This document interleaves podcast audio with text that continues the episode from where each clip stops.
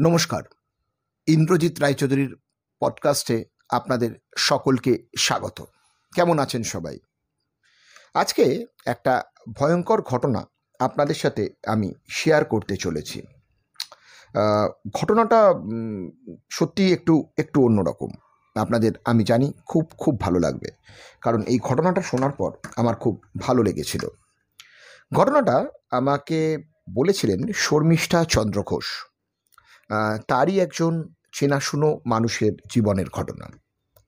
ঘটনাটা আহ, দোয়েল দিকে নিয়ে। নামটা যদিও আমি একটু চেঞ্জ করে দিয়েছি দোয়েল দির গল্প বলছি। ওনার এক আত্মীয় ছিলেন মানে ছিলেন মানে আছেন। পড়াশোনায় ভীষণ ভীষণ ভালো ছিল। মাধ্যমিক আর উচ্চ মাধ্যমিকে দারুণ রেজাল্ট করেছিল। বাবা মার একমাত্র মেয়ে ছিলেন এবং ভালো রেজাল্টের জন্য আইআইটিতে মেয়েকে ভর্তি করাবেন বলে চিন্তাও করেছিলেন এবং প্রাইভেট টিউশনে দেওয়ার ব্যবস্থা করেছিলেন রাজস্থানের কোটাতে। কিন্তু ক্লাস টুয়েলভেতে অনেকখান থেকে এসে ক্লাস করতে হবে, আবার স্কুলও করতে হবে, আবার ওখানে আইআইটিতে জন্য চান্সের জন্য পড়তেও হবে। এই দুটো করতে করতে ও যে কোনো কারণেই হোক আইআইটিতে চান্স পায়নি। কিন্তু ওখানে থাকাকালীন একটি অন্য কমিউনিটির ছেলের সঙ্গে দোয়েলদির অন্তরঙ্গতা হয়। সেই ছেলেটি দিল্লির আইআইটিতে চান্স পায়। এবং দিদির সাথে মানে দোয়েলদির সাথেই ওই ছেলেটির বিয়ে ঠিক হয় এবং বিয়ে হয় বাড়ির সম্পূর্ণ অমতে। পরে অবশ্য সবাই ব্যাপারটাকে মেনে নেয়। কিন্তু দিল্লি কলকাতাতে এসে একটা সব থেকে বড় আইটি কোম্পানিতে জয়েন করে খুব ভালো পজিশনে দোয়েলদির বর বোম্বেতে একটা চাকরিতে জয়েন করে।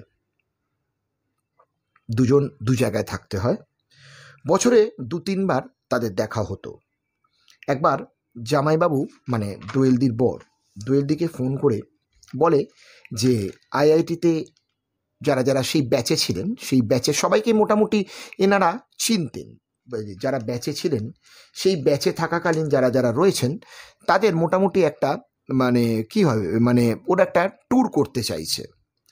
সেই ট্যুরে চলো, তুমি সবাইকেই তো চেনো, তুমি আমাদের সঙ্গে চলো, সেটা হচ্ছে রাজস্থানের উদয়পুরে।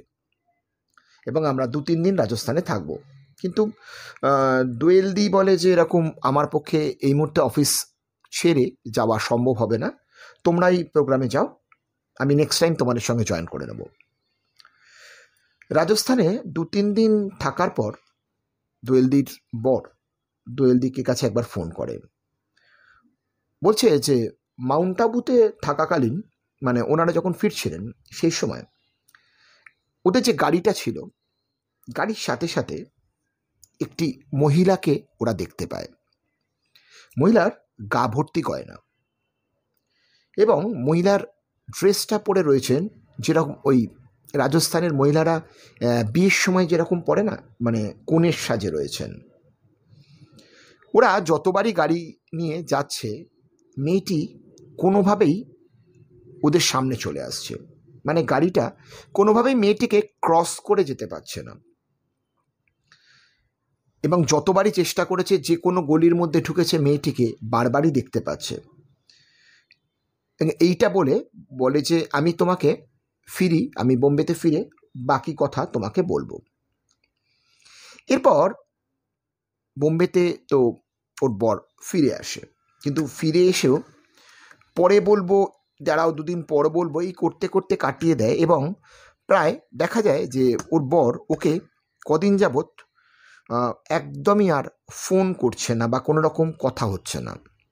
পরে দেখ, যখন দোয়েলদি ওর হাজব্যান্ডকে ফোন করার চেষ্টা করে। দেখে হাজব্যান্ডের ফোন সুইচড অফ একটু চিন্তায় পড়ে যায় দোয়েলদি। কারণ দোয়েলদি বলে যে, এটা কি করে সম্ভব যে একটি ছেলে এতদিন ধরে ফোনটাকে সুইচ অফ করে রেখেছে? এরপর ওই দোয়েলদি শ্বশুর বাড়িতে ফোন করে। মানে নিজের শ্বশুর বাড়িতে ফোন করে। ফোন করার পর শ্বশুর বাড়ি থেকে জানতে পারে যে ওর বর খুব নাকি অসুস্থ। ন্যাচুরালি একটা মানুষ এতদিন ধরে ফোনটা সুইচ অফ, কোনোভাবে যোগাযোগ হচ্ছে না। তারপর যখন শুনেছে অসুস্থ, সেই মানুষটা এখানে এক মাসের লিভ নিয়ে তাড়াতাড়ি শ্বশুরবাড়িতে চলে যায়। ওখানে বলে যে যাওয়ার পর দোয়েলদির হাজব্যান্ড দোয়েলদিকে বলে যে মাউন্ট আবু থেকে যখন ওরা ফিরেছিলেন, সে নাকি জামাইবাবুর মানে উনি যেখানে থাকতেন বোম্বেতে, বোম্বের সেই ফ্ল্যাটেও নাকি রোজ আসতো। ভাবতে পাচ্ছেন একজন মহিলাকে তারা রাস্তায় দেখেছিল কনের সাজে, গাড়ির আগে আগে যাচ্ছিল। আবার তাকে পরেও দেখতে পাচ্ছে ফ্ল্যাটে। কিরম কাণ্ড বলুন তো? একটু লোমহর্ষক নয়? আমি এটাই আপনাদেরকে বলছিলাম। তখন দোয়েলদি বলে যে, তুমি আমাকে ফোন করছ না কেন? তুমি ফোনটাকে সুইচ অফ করে রেখেছো কেন? তখন জামাইবাবু বলে যে আসলে কি জানো তো, রোজ রাতে আমার ওই ফ্ল্যাটে আসতো। ফ্ল্যাটে এসে বলতো তুমেরা মর্দ বানেগা? তুমেরা মর্দ বানেগা? তুমেরা মর্দ বানেগা? বলছে, এই এই এই আওয়াজ, এই কথা আমার কান ছালাফালা করে দিয়েছে। আমি এমন অবস্থা হয়েছে যে বলছে যে ওনাকে নাকি বিয়ে করতে হবে এবং বউয়ের সাথে থাকতে পারবে না। বলে দোয়েলদির পর দোয়েলদিকে বলে, তুমি আমাকে প্লিজ প্লিজ আমাকে তুমি ছেড়ে চলে যেও না। কারণ তুমি আমায় ছেড়ে চলে গেলে ও আবার আমার কাছে আসবে আর আমাকে বিয়ে ওকে কিন্তু করতেই হবে। কিন্তু এই ব্যাপারটা শুনে কেউ কি বিশ্বাস করে? বিশ্বাস করতে পারে না। তখন ওর বাবা মার সাথে কথা বলে দোয়েলদি। দোয়েলদি যখনই কথা বলে, তখন দোয়েলদিকে ওর বাবা মা বলে যে, ওকে চুড়েল ধরেছে। চুড়েল ধরেছে মানে? বলে হ্যাঁ ওকে চুড়েল ধরেছে। আমাদের এখানে একজন বুড়ি আম্মা আছে। বুড়ি আম্মা, সে কিন্তু সব কিছু ঠিক করে দেবে। কিন্তু তোমাকে এখানে থাকতে হবে। ওরা অনেকবার করে রিকোয়েস্ট করে দোয়েলদিকে তার কারণ দোয়েলদি একটা মডার্ন মেয়ে। সে এইসব বিশ্বাস নাও করতে পারে। দোয়েলদিকে ওরা বলে, বুড়ি আম্মার কাছে যাওয়ার জন্য। কারণ যেহেতু দোয়েলদি ওর ওয়াইফ বুড়ি আম্মার কাছে দোয়েলদি যায়। কালো কাপড় পরা বুড়ি আম্মা খুক খুক করে কাশছে বয়সের কোনো ঠিক নেই। বুড়ি আম্মা বলে, প্রথম যে তোমাকে তোমার বরকে না দেখে তো আমি কিছু বলতে পারব না। তোমার বরের সাথে আমাকে একবার দেখা করতে নিয়ে চলো। বুড়ি আম্মাকে নিয়ে দোয়েলদি ওর বরের কাছে আসে। ওর বরের মাথায় হাত দিয়ে বুড়িয়াম্মা কিরম বিড়বির বিড়বির করে। তারপর বুড়িয়াম্মা বলে যে হ্যাঁ সত্যি সত্যি ওকে চুড়েলই ধরেছে। কিন্তু আমি তো ওকে চুড়েলকে ছাড়াবই চুড়েলকে আমি ছাড়বো না। ওকে নিয়ে যাবার চেষ্টা করছে, তুমি কিন্তু ওকে ছেড়ে এখান থেকে কোথাও যাবে না। একমাত্র তুমি কিন্তু ওর শক্তি। তুমি ওকে ফিরিয়ে আনতে পারবে বা বা, তুমি আগের অবস্থাতে ওকে ফেরাতে পারবে। নইলে কিন্তু তুমি না থাকলে ওই চুরের ওকে যেভাবেই হোক নিয়ে চলে যাবে। এই কথা শুনে দোয়েলদি একটু ভয়ই পেয়ে যায়। ভয় পেয়ে যাওয়াটাই কিন্তু স্বাভাবিক, তাই না? বুড়িয়াম্মা বলে যে, তুমি একটা কাজ করো, তোমার বিয়ের বেনারসিটা আমার কাছে লাগবে, আর সিঁদুর লাগবে আরও অনেক কিছুই লাগবে, যেগুলো তোমার আমি পরে বলব, তুমি আগে আমাকে বেনারসিটা এনে দাও। তা দোয়েলদি এ কথাটা শুনে প্রথমেই বলে যে, বেনারসি তো আমার এখানে নেই, বেনারসি তো আমার বাড়িতে রয়েছে, আমি কি করে এখান থেকে নিয়ে আসব? তাহলে আমায় বাড়িতে যেতে হবে।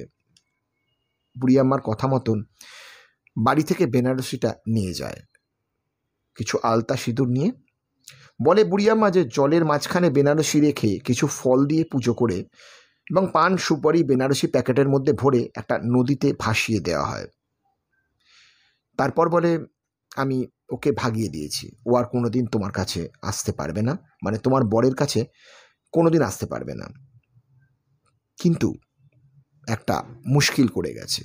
ও যে রোগটা দিয়ে গেছে তোমার হাজব্যান্ডের মধ্যে, সেই রোগটা সেই রোগটা ছাড়াতে হবে। সেই রোগটা না ছাড়িয়ে কিন্তু উপায় নেই।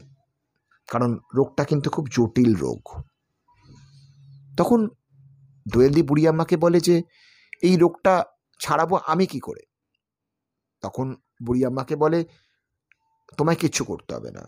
আমি ওই রোগটাকে খেয়ে নেব। বুড়ি আম্মা নাকি রোগকে খেয়ে নিতেন। এবং এই কারণের জন্য বুড়ি আম্মার শরীরে নাকি অনেক রোগ হয়ে গেছে।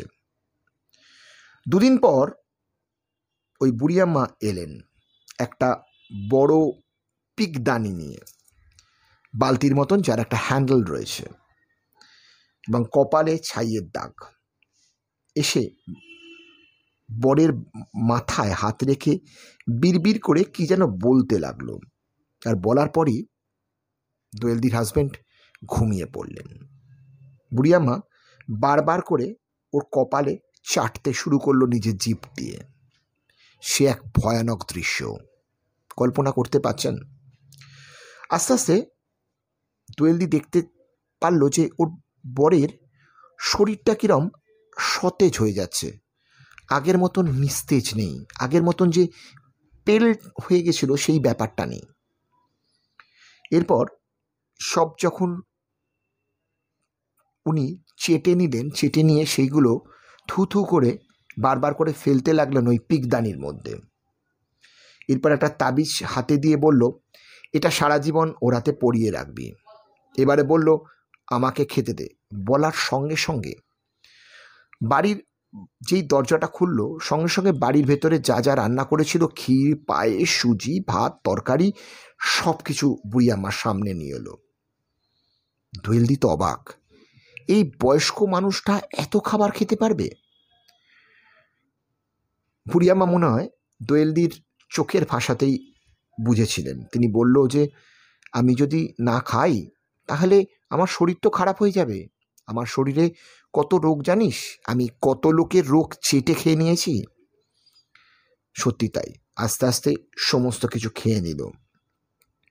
এবং বুড়িয়াম্মা বাড়িতে থাকাকালীনই দোয়েলদি দেখল ওর বর আস্তে আস্তে চোখ মেলে চাইল, সেই আগের মতন। শরীরে যেন কোনো রোগ আর নেই। একদম বলশালী হয়ে গেছে ঠিক আগের মতন। তবে ব্যাপারটা কি জানেন? বুড়িয়াম্মা তো সেবারের মতন ওর বরকে বাঁচিয়ে দিল। এরম ঘটনা আমার আপনার অনেকের জীবনেই কিন্তু ঘটতে পারে। তাই না? ঘটলে তখন হয়তো বুড়ি আম্মার মতন আমরা কাউকে পেতেও পারি বা নাও পেতে পারি। কিন্তু আমরা অনেকে তো সায়েন্সে বিশ্বাসী, যদিও আমিও বিশ্বাসী। কিন্তু অনেক জীবনে ঘটনা ঘটে যেগুলো বিজ্ঞান দিয়ে তার ব্যাখ্যা মেলে না, যেরকম এই ঘটনাটা। এরা দুজনেই কিন্তু সায়েন্সের ছাত্রছাত্রী ছিলেন।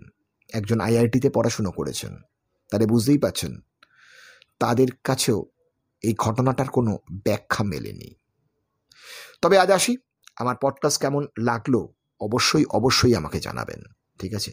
আবার দেখা হবে পরের দিন। আর একটা ভয়ঙ্কর ঘটনা নিয়ে। ততক্ষণ আজকে আসি। Good night.